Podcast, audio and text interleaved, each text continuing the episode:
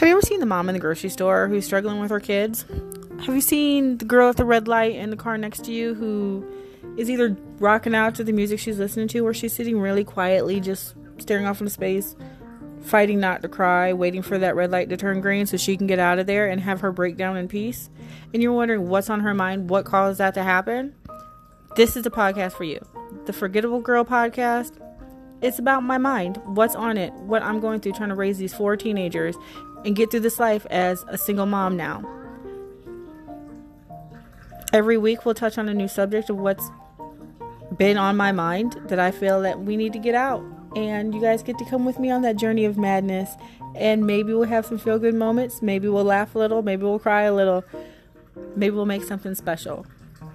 But that's what the Forgettable Girl's all about.